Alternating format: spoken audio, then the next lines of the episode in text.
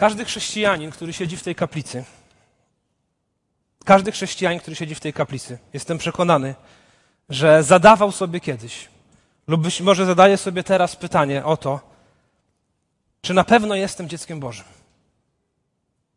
Czy na pewno jestem dzieckiem Bożym? Jeśli nigdy sobie tego pytania nie zadawałeś, z pewnym powątpiewaniem, to pewnie będzie taki czas w Twoim życiu, kiedy będziesz sobie je zadawać. Chciałbym dzisiaj, drodzy, abyśmy złapali pewność tego, co w życiu jest najważniejsze. Wierzę, że kiedy od dwóch lat żyjemy w stale powracającej do nas niepewności i strachu, kiedy zaczęła się pandemia, w braku poczucia niebezpieczeństwa, że e, szczególnie w ostatnich 18 dniach, kiedy zaczęła się wojna, więc, więc e, ta, ta niepewność, to niebezpieczeństwo od paru lat już się nasila, teraz chyba przybiera. Uważam, że najważniejszą rzeczą, jaką musimy zrozumieć, jest to, jest odpowiedź na pytanie, czy na pewno jestem dzieckiem Bożym. A jeśli tak, to co się z tym wiąże? I chcę dzisiaj kontynuować rozważania z listu do Rzymian ósmego rozdziału, które rozpocząłem w poprzednim miesiącu. Zatrzymaliśmy się wtedy na wersecie 11. Dzisiaj będziemy kontynuować w wersetach 12 do 17. To będą kolejne wersety z tego rozdziału i jak Pan Bóg pozwoli w przyszłości będę chciał e, omówić cały rozdział listu do Rzymian 8, e, który uważam, że jest najpiękniejszym rozdziałem Biblii. Wierzę, że ten tekst, który będziemy dzisiaj czytać, będzie dla nas bardzo praktyczny. Będzie bardzo praktyczny dla tych, którzy dzisiaj się boją, którzy cierpią, dla tych, którzy odczuwają w swoim sercu niepewność co do swojego zbawienia, poszukują odpowiedzi. Mam nadzieję, że jeśli jesteśmy dziećmi Bożymi, to właśnie uzyskamy tę pewność, bo uważam, że jest ona niezbędna do tego, abyśmy mogli normalnie funkcjonować w takich dniach, jak te, które mamy ostatnio. Gdy zrozumiałem w swoim życiu przesłanie ósmego i dziewiątego rozdziału listu do Rzymian, miałem wtedy 21 lat, było to około pięć lat po moim nawróceniu. I uważam, że dopiero wtedy, kiedy nabrałem pewności zbawienia, tak naprawdę na poważnie zaczął, Pan Bóg zaczął y, mocno we mnie pracować i, i widziałem ogromne zmiany, jakie On poczynił. Więc uważam, że zrozumienie tych dwóch rozdziałów jest, jest konieczne dla nas dzisiaj. Przeczytajmy zatem rozdział ósmy, wersety od dwunastego do siedemnastego. Tak więc, bracia, już nie jesteśmy dłużnikami ciała, aby żyć według ciała. Jeśli według ciała żyjecie, przyjdzie wam umrzeć. Jeśli jednak w duchu zadajecie śmierć sprawom ciała, będziecie żyli. Bo wszyscy, których prowadzi Duch Boży, są dziećmi Boga. Nie otrzymaliście przecież ducha niewoli, by ponownie żyć w zastraszeniu, lecz ducha usynowienia, w którym wołamy Abba Ojcze. Ten właśnie duch świadczy wraz z naszym duchem, że jesteśmy dziećmi Boga. A jeśli dziećmi, to i dziedzicami dziedzicami Boga, a także współdziedzicami Chrystusa, jeśli tylko razem z Nim cierpimy, po to, by razem z Nim mieć również udział w chwale. Więc werset szesnasty konfrontuje nas z tym pytaniem, które zadałem kilka minut temu. Czy na pewno jestem dzieckiem Boga? Czy na pewno nim jestem? Jeśli jesteś Bożym dzieckiem, mam nadzieję, że uzyskasz dzisiaj pewność tego, aby solidnie stać na fundamencie swojej wiary. Jeśli nie jesteś, to mam nadzieję, że również i Ty zostaniesz o tym przekonany i będziesz mógł zawołać do Boga z prośbą o to, aby włączył Ciebie do swojej rodziny, zawrócił z drogi zagłady na drogę zbawienia. Poprzednim razem, kiedy miałem przywilej tutaj głosić Boże Słowo, mówiłem o takich trzech testach wynikających z poprzednich wersetów, świadczących o naszym zbawieniu lub o jego braku. I dzisiaj ponownie ta, ta tematyka się tutaj pojawi. Zwróćmy uwagę na rozdziały, przeczytajmy je raz jeszcze 12 do 14. Tak więc, bracia, już nie jesteśmy dłużnikami ciała, aby żyć według ciała. Jeśli według ciała żyjecie, przyjdzie wam umrzeć. Jeśli jednak w duchu zadajecie śmierć sprawą ciała, będziecie żyli, bo wszyscy, których prowadzi Duch Boży, są dziećmi Boga. Ten fragment zaczyna się od słów tak więc. Tak więc. Jest zatem logiczną konsekwencją tego, co było napisane wcześniej. Tak więc jest łącznikiem między jedną a drugą częścią. Poprzednim razem, w poprzednich wersetach, które omawialiśmy, e, we wcześniejszych wersetach rozdziału ósmego padały słowa mówiące o tym, że chociaż jesteśmy zbawieni, e, nasz duch jest zbawiony, odkupiony, to jednak żyjemy w grzesznym ciele. W ciele, które prowadzi nas do złego. To ciało również będzie zbawione w dniu ostatecznym, ale dopóki y, fizycznie nie umrzemy, to w nim pozostajemy. I apostoł Paweł mówi, skoro tak jest, że, że toczy się pewna walka naszego wewnętrznego, zbawionego człowieka z ciałem, w którym jesteśmy. Skoro tak więc, skoro tak jest, tak więc, bracia, już nie jesteśmy dłużnikami ciała, aby żyć według ciała. Apostoł Paweł pisze bracia. Chociaż ten tekst nie jest skierowany jedynie do mężczyzn. W definicji braci mieszczą się również siostry. I apostoł Paweł w żaden sposób nie umniejsza tutaj wierzącym kobietom, raczej nazywa je braćmi z bardzo istotnego powodu, o którym powiem trochę dalej przy wersecie 15. Więc bracia nie jesteśmy już dłużnikami ciała, aby żyć według ciała.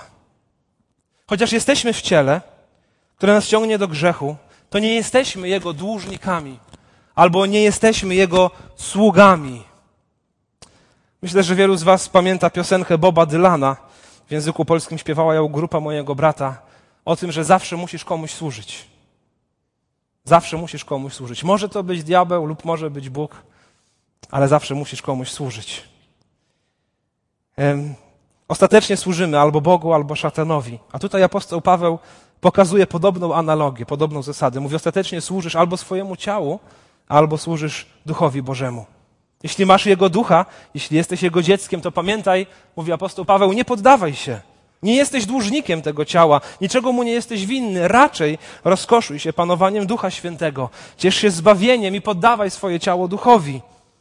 Jeśli według ciała żyjecie, przyjdzie wam umrzeć. Jeśli jednak w duchu zadajecie śmierć sprawą ciała, będziecie żyli. Więc jeśli postępowanie według ciała w tym fragmencie to synonim grzesznego postępowania, to apostoł Paweł mówi: Nie poddawajcie się, chrześcijanie, nie poddawajcie się rządzom ciała, walczcie z waszymi porządliwościami. I zobaczcie, on nie mówi tutaj o ascezie.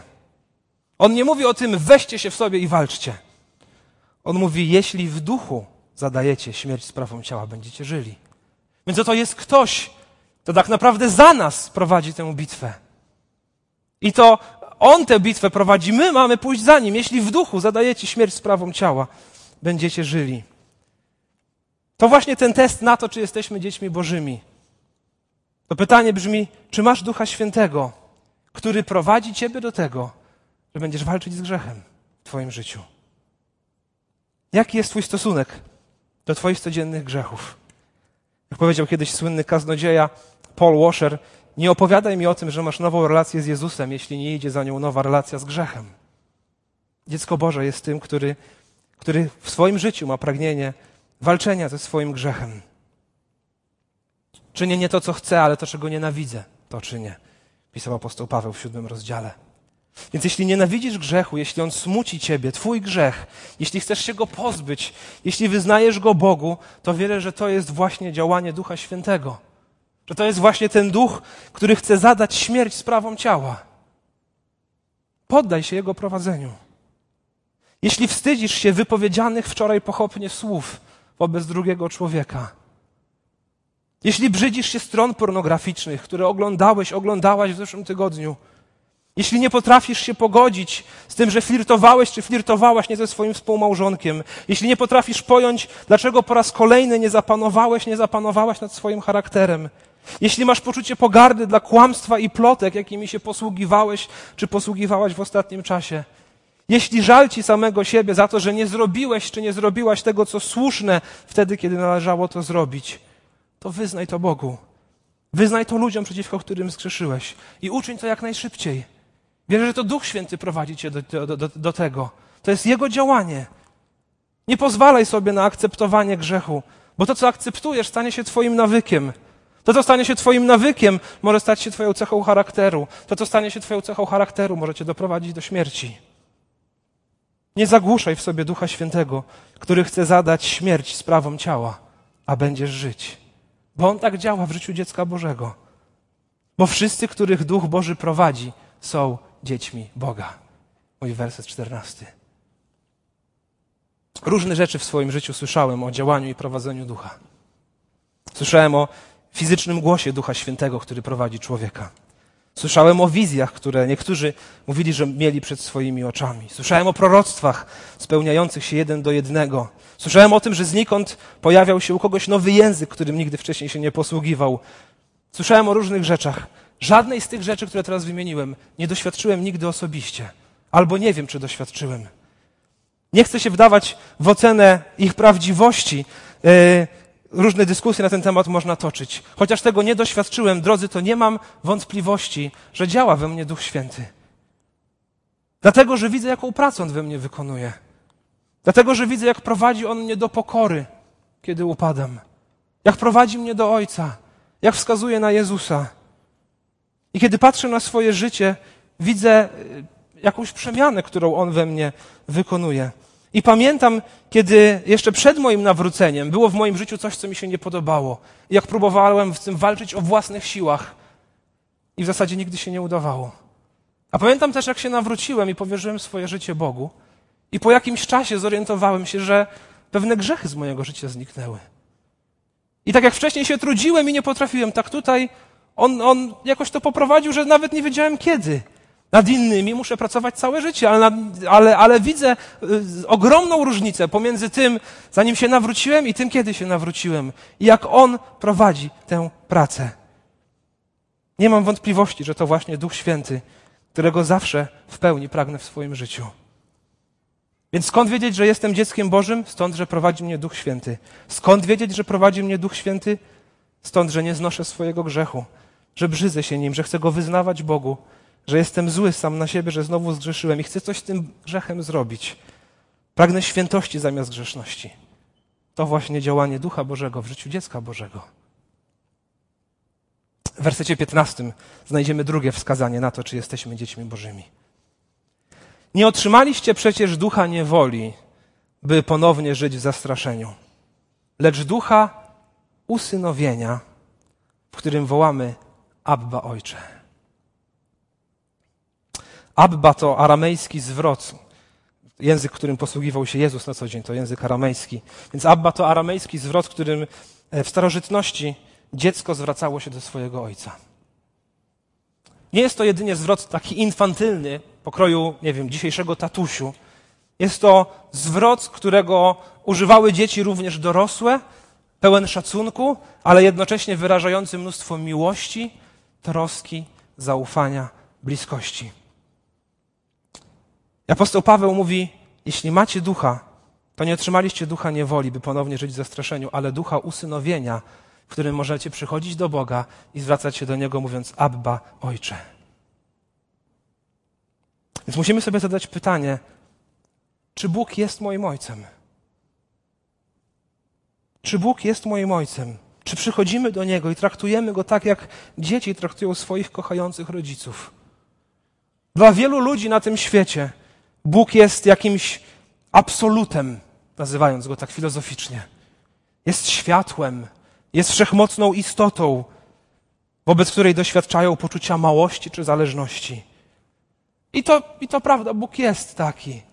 Ale ważniejsze pytanie, które musimy sobie zadać, to czy Bóg jest moim Ojcem. Myślę, że najlepiej najlepszym takim papierkiem lakmusowym, który to pokazuje, jest to, jak z nim rozmawiasz. Jak się do niego modlisz. Nie na nabożeństwie, nie na grupie biblijnej, ale wtedy, kiedy jesteś sam. Jak z nim rozmawiasz? Halo? Potężny Boże? Jesteś tam? Czy też przychodzisz i mówisz: Boże, Ojcze, Abba, potrzebuję Cię. Znowu upadłem. Znowu grzeszyłem. Przyjmiesz mnie do siebie? Wybaczysz mi? Podniesiesz mnie? Abba, ojcze, boję się. Boję się o moją rodzinę, boję się o moją przyszłość, boję się o moją ojczyznę, boję się o moje zdrowie. Wiem, że Ty masz o mnie staranie, ale boję się. Podnieś mnie. Proszę Cię, ojcze. Jak się modlisz wtedy, kiedy jesteś sam? Z kim rozmawiasz? Z jakimś absolutem, czy ze swoim ojcem? Nie da się udawać tego, że jest się czyimś dzieckiem. Bo I dziecko wie, że to nie jest jego rodzic, i rodzic wie, że to nie jest jego dziecko. Nie da się tego udawać. Spójrz na swoje życie modlitewne. Jak z kim rozmawiasz? I wiecie, co najbardziej zachwyca mnie w relacji z Bogiem? To, w jaki sposób On stał się naszym Ojcem. To, w jaki sposób On stał się moim Ojcem. W jaki sposób każdy z nas, kto jest chrześcijaninem, stał się Bożym dzieckiem. Spójrzmy raz jeszcze na ten werset. Nie otrzymaliście przecież ducha niewoli, by ponownie żyć w zastraszeniu, lecz ducha usynowienia, w którym wołamy Abba Ojcze. Bóg nas nie wziął w niewolę, chociaż do Niego należymy i nazywamy Go Panem. Bóg nas usynowił i dlatego nazywamy Go naszym Ojcem. Dzisiaj słowo usynowienie można by zamienić słowem adopcja. W zasadzie to jest taki sam proces, bardzo podobny. Ale słowo usynowienie jest zostawione w tych tłumaczeniach biblijnych, bo ono ma szczególny, e, znacznie mocniejszy wymiar niż tylko adopcja. Bardzo istotny dla e, pierwotnych odbiorców tego tekstu, dla mieszkańców Rzymu w I wieku. Otóż, otóż proces usynowienia wyglądał następująco, wedle mojej wiedzy. Zazwyczaj jakiś mężczyzna z wyższej klasy, człowiek zamożny, który miał majątek, e, jeśli nie miał dzieci, albo miał tylko córki, y, więc nie miał męskiego potomka, któremu mógł przekazać dziedzictwo. Kobiety otrzymywały dziedzictwo przez małżeństwo, więc po swoich mężach i swoich teściach, a nie od swoich ojców. Taki mężczyzna mógł y, usynowić chłopca. Wybierał tego, którego chciał obdarzyć dziedzictwem spośród wielu, którzy mieszkali w Rzymie.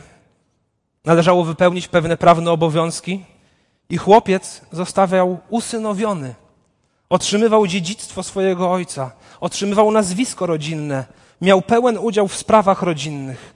Wiecie, jaka była różnica między tym, który był usynowiony, a tym, którzy naturalnie urodzili się w tej rodzinie? Ci, którzy byli naturalnie urodzeni w rodzinie, można było ich wydziedziczyć. Natomiast adoptowanego nie dało się wydziedziczyć, bo prawo nie działało wstecz. Jeśli ktoś został usynowiony, na zawsze był już częścią rodziny. Ojciec brał na siebie odpowiedzialność Brałeś na siebie długi tego syna, które, tego człowieka, którego usynawiał. Więc dlaczego tak ważne jest słowo usynowienie, a nie adopcja? Bo chociaż adopcja wygląda dzisiaj bardzo podobnie, to dlatego, że um, usynowienie w kulturze dotyczyło tylko mężczyzn, tylko chłopców. Ale ten list nie jest napisany tylko do mężczyzn. Jest napisany do kościoła, do kobiet i do mężczyzn. Usynowienie dotyczyło tylko obywateli rzymskich, ale ten list nie jest napisany do obywateli rzymskich. Jest napisany do Kościoła, do Greków i do Rzymian, do Żydów i wszystkich innych narodów, które wtedy tam się spotykały. Kryje się zatem za tym słowem usynowienie, cudowna łaska Boża. Bo o ile w społeczeństwie usynawiani byli chłopcy rzymscy, o tyle w Bożym Królestwie na takich samych zasadach usynawiani są zarówno mężczyźni, jak i kobiety, Żydzi, jak i Grecy. Każdy, kto uwierzy Jezusowi Chrystusowi, nie ma znaczenia jego płeć, jego pochodzenie, jego wykształcenie, język, którym się posługuje, bo Bóg nie ma względu na osobę. Dlatego apostoł Paweł w wersecie 12 pisze bracia, chociaż ma na myśli również siostry, bo mówi o swoim rodzeństwie, które zostało usynowione. I nie było takiego słownictwa, aby powiedzieć o kobietach, które było usynowione, więc nazywa kobiety również braćmi, bo one również dostąpiły usynowienia pisze do swojego rodzeństwa w wierze. Drodzy, wyobraźmy sobie fenomen usynowienia. Wyobraźmy sobie dziecko błąkające się po świecie. Sierotę, bez domu, dziecko niedożywione, spragnione, dziecko niewychowane, nie umiejące rozróżnić między tym, co lewe i prawe, nie umiejące odróżnić dobra od zła, samotne, dzikie, i oto przychodzi obok tego dziecka mężczyzna, który ma wszystko, o czym to dziecko może pomarzyć. Ma pełnię obfitości i pełnię błogosławieństw.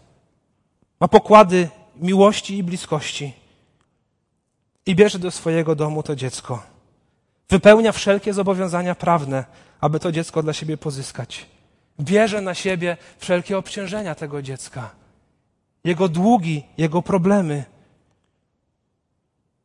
wszystko to spłaca i zamian przekazuje w darze wszystko to, co ma. Usynawia. Przekazuje cały swój majątek, wpisuje do testamentu. Sadza sobie to dziecko na kolanach i mówi: Kocham cię. Jesteś moim prawowiernym dzieckiem i to już nigdy się nie zmieni. I wszystko, co moje, jest i twoje.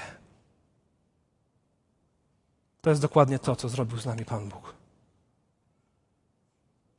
Różnica tylko polega na tym, że aby wypełnić zapisy prawne pozyskania nas dla siebie, Bóg przyszedł tutaj w ludzkim ciele, żył bezgrzesznym życiem i umarł na krzyżu Golgoty. I do tego krzyża przybił obciążający nas list dłużny. Jesteśmy wolni. Jesteśmy Jego. I możemy do Niego przychodzić i mówić: Abba, Ojcze. On jest naszym Ojcem. Inicjatywa w zbawieniu w całości jest zależna od Niego. I kiedy o tym myślę, to łzy cisną mi się do oczu i zastanawiam się i pytam sam siebie, dlaczego? Dlaczego, Boże, Ty to dla mnie zrobiłeś? Dlaczego zapłaciłeś za mnie? Dlaczego wybrałeś mnie dla siebie?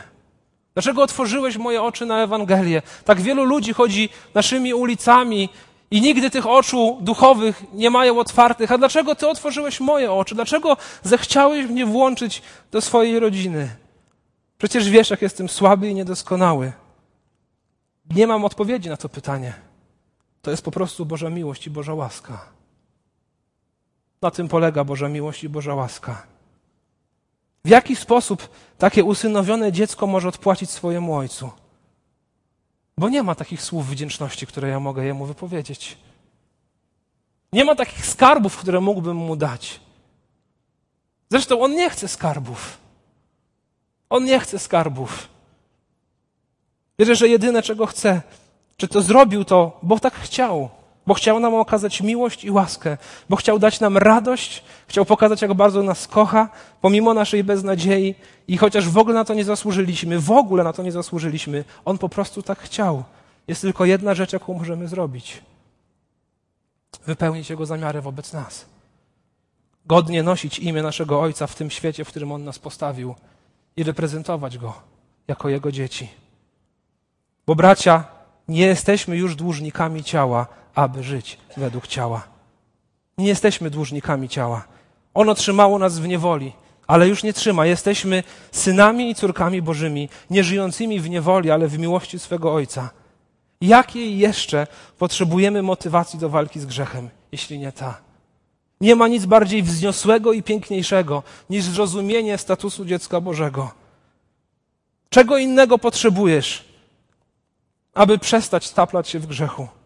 aby przestać kłamać, oszukiwać, aby zerwać z pornografią, aby przestać obgadywać, gniewać się, przeklinać, walczyć z innymi, jeśli nie tego, że to smuci naszego Ojca i przynosi Jemu hańbę. A On nas usynowił dla siebie. Pora zacząć godnie Go reprezentować w tym świecie. I przychodzić do Niego, wołając Abba Ojcze.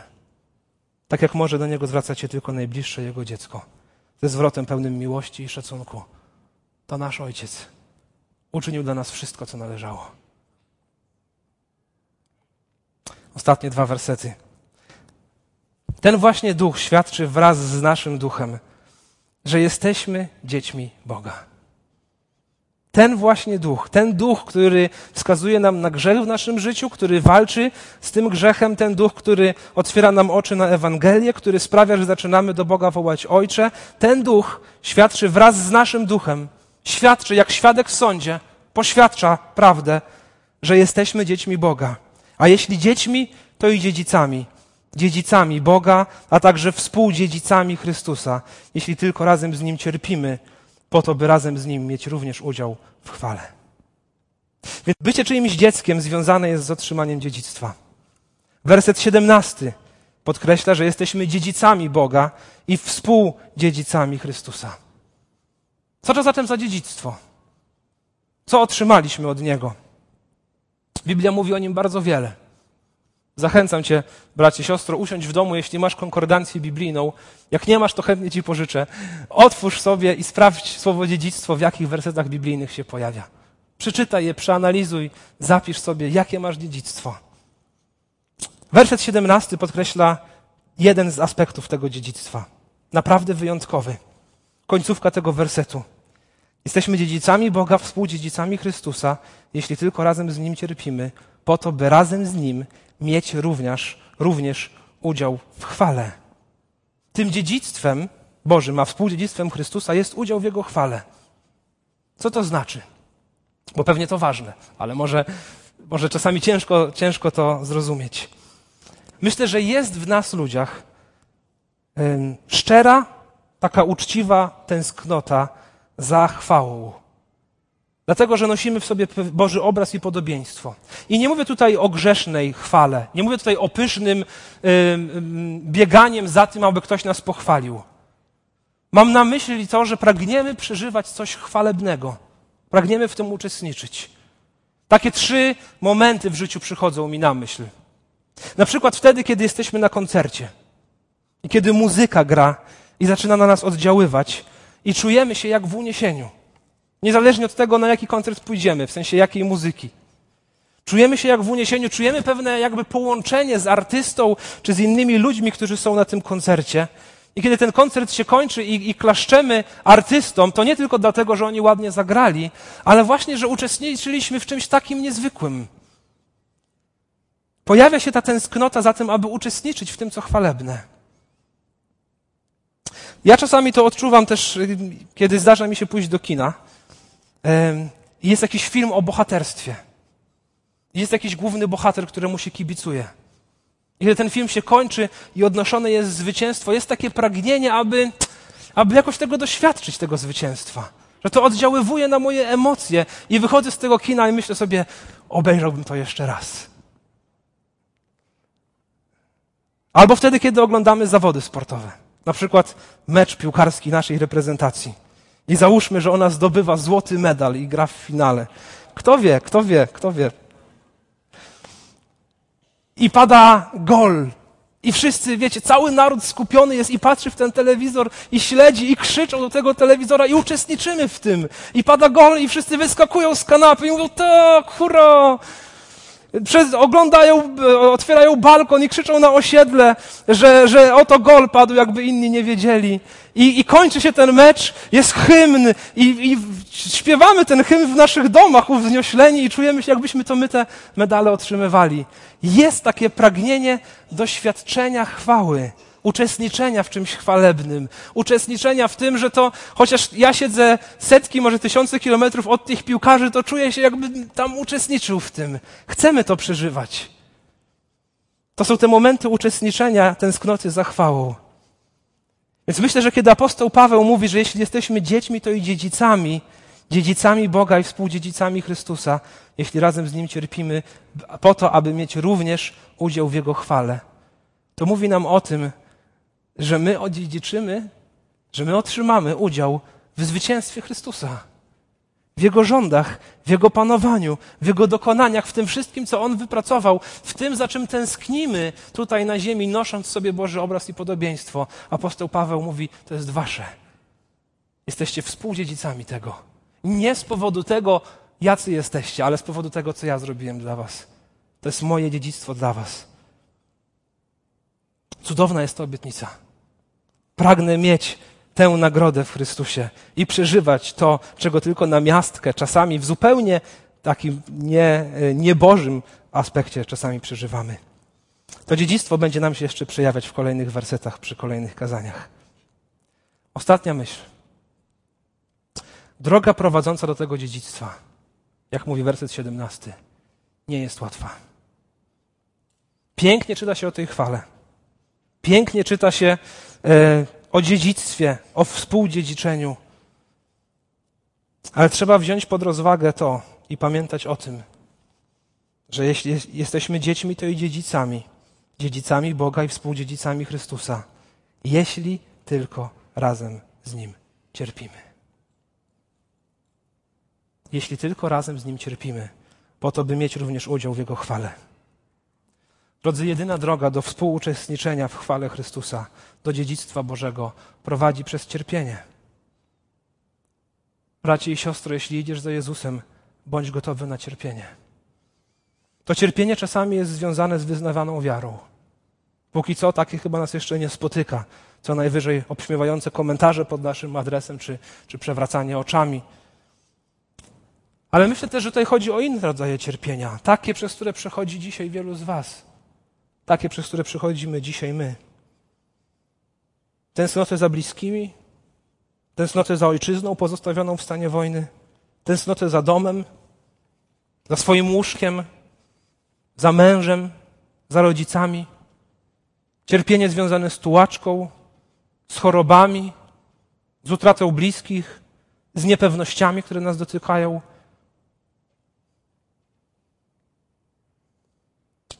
Spotykają nas one nie dlatego, że Bóg chce nam zadać cierpienie. Spotykają nas, bo to jest droga do chwały. Dlaczego akurat taka droga? Odpowiada na to rozdział 5 listu do Rzymian, wersety 2 do 5. Rzymian 5, 2 do 5. Przez Niego uzyskaliśmy dostęp za sprawą wiary do tej łaski, w której niewzruszenie stoimy i chlubimy się nadzieją chwały Boga. Lecz nie tylko to. Chlubimy się też uciskami, wiedząc, że przeciwności wyrabiają wytrwałość, a wytrwałość siłę charakteru, siła charakteru nadzieję, a nadzieja nie zawodzi, bo miłość Boża rozlana jest w naszych sercach przez Ducha Świętego, który został nam dany. Więc drodzy, uciski, próby, cierpienia, przez które przechodzimy, wyrabiają wytrwałość. Wytrwałość, siłę charakteru, a siła charakteru nadzieję, a nadzieja nie zawodzi. Każde cierpienie, które Ciebie teraz spotyka, dziecko Boże, bracie, siostro, każde cierpienie, które Ciebie teraz spotyka, ma na celu wzmocnić Twoją nadzieję i nasze oczekiwania na wieczność i Bożą chwałę. Gdzie cierpienie w życiu ludzi wierzących wzmacnia naszą wiarę. Ci z nas, którzy przechodzą przez te cierpienia, teraz doświadczają jednocześnie wzrostu nadziei i wiary. Bo to, bo, bo to jest droga, przez którą nas prowadzi Pan Bóg. I jeśli jesteśmy dziećmi Bożymi, to właśnie cierpienie sprawia, że biegniemy do Niego w modlitwie. To przez cierpienie wołamy Abba Ojcze. Dlaczego mnie to spotyka? Abba Ojcze, dlaczego muszę się z tym mierzyć? Abba Ojcze, pomóż mi, to jest ponad moje siły. Abba Ojcze, jeśli nie pomożesz, to się załamie. Abba Ojcze, weź mnie w swoje ramiona. Abba Ojcze, czekam na spotkanie z Tobą. Drodzy, cierpienie jest glebą, na której rośnie i rozkwita wiara i nadzieja. Cierpienie jest glebą, na której rośnie i rozkwita wiara i nadzieja. To cierpienie pcha nas do Boga. Jeśli ktoś nie ma Ducha Bożego, nie jest Jego dzieckiem, to cierpienie prowadzi go do złości i rozgoryczenia. I mówi, nie chcę takiego Boga. To to za Bóg. Co ty sobie wyobrażasz tam w niebie? Spójrzcie na ostatnie dwa lata. Kiedy zaczęła się pandemia, czy w czasach przedpandemicznych, kiedyś miałem takie refleksje, rozmawialiśmy w gronie pastorów, mieliśmy wrażenie, że to moje pokolenie, to młode pokolenie prawie w ogóle się nie modli. Znaczy modli się, bo jest wyuczone tego, żeby się pomodlić, dziękuję Ci Panie Boże za ten dzień i tak dalej, i tak dalej. Ale tak prawdziwie, żeby wylewać serce. I kiedy pojawiła się pandemia, Kościół zaczął się modlić. Ludzie naprawdę zaczęli się modlić. W modlitwie wyrażamy właśnie tą naszą tęsknotę za Bogiem.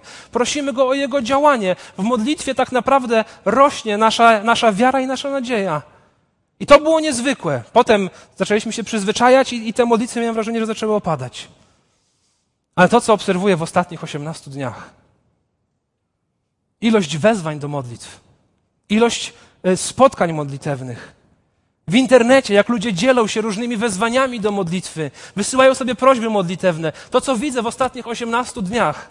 Drodzy, jak my przez to, co się dzieje, przez tę wojnę, przez tą inwazję rosyjską na Ukrainę nie zaczniemy się modlić, to co jeszcze innego ma nas rzucić na kolana? Cierpienie na gruncie cierpienia, na glebie cierpienia rośnie i rozkwita wiara i nadzieja, która objawia się w naszych modlitwach.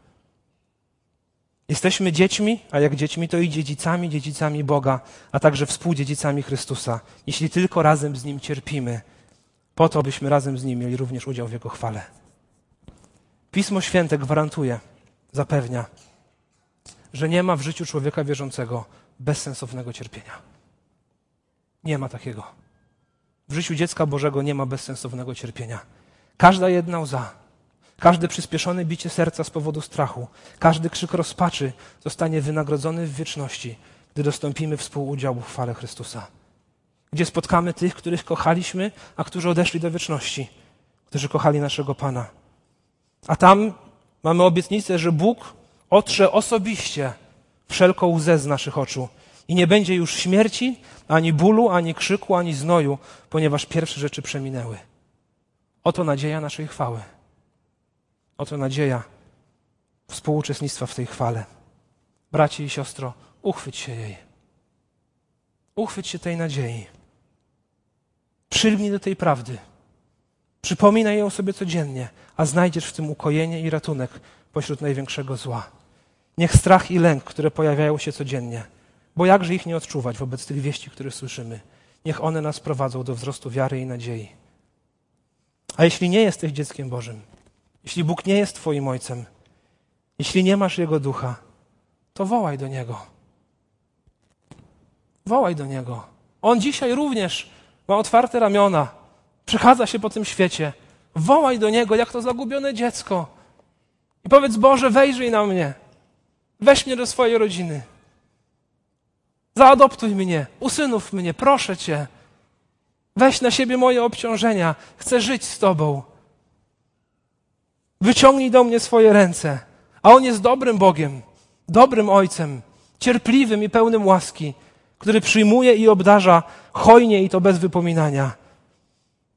Zaufaj Jezusowi Chrystusowi i pójdź za Nim. Pamiętaj jednak, że droga ta nie jest łatwa, jest pełna cierpienia, ale to właśnie ono jeszcze bardziej przybliża nas do naszego Ojca. Tak więc, bracia, już nie jesteśmy dłużnikami ciała, aby żyć według ciała. Jeśli według ciała żyjecie, przyjdzie wam umrzeć. Jeśli jednak w duchu zadajecie śmierć sprawom ciała, będziecie żyli. Bo wszyscy, których prowadzi Duch Boży, są dziećmi Boga. Nie otrzymaliście przecież ducha niewoli, by ponownie żyć w zastraszeniu, lecz ducha usynowienia, w którym wołamy Abba, Ojcze. Ten właśnie duch świadczy wraz z naszym duchem, że jesteśmy dziećmi Boga. A jeśli dziećmi, to i dziedzicami. Dziedzicami Boga, a także współdziedzicami Chrystusa, jeśli tylko razem z Nim cierpimy, po to, by razem z Nim mieć również udział w chwale. Amen.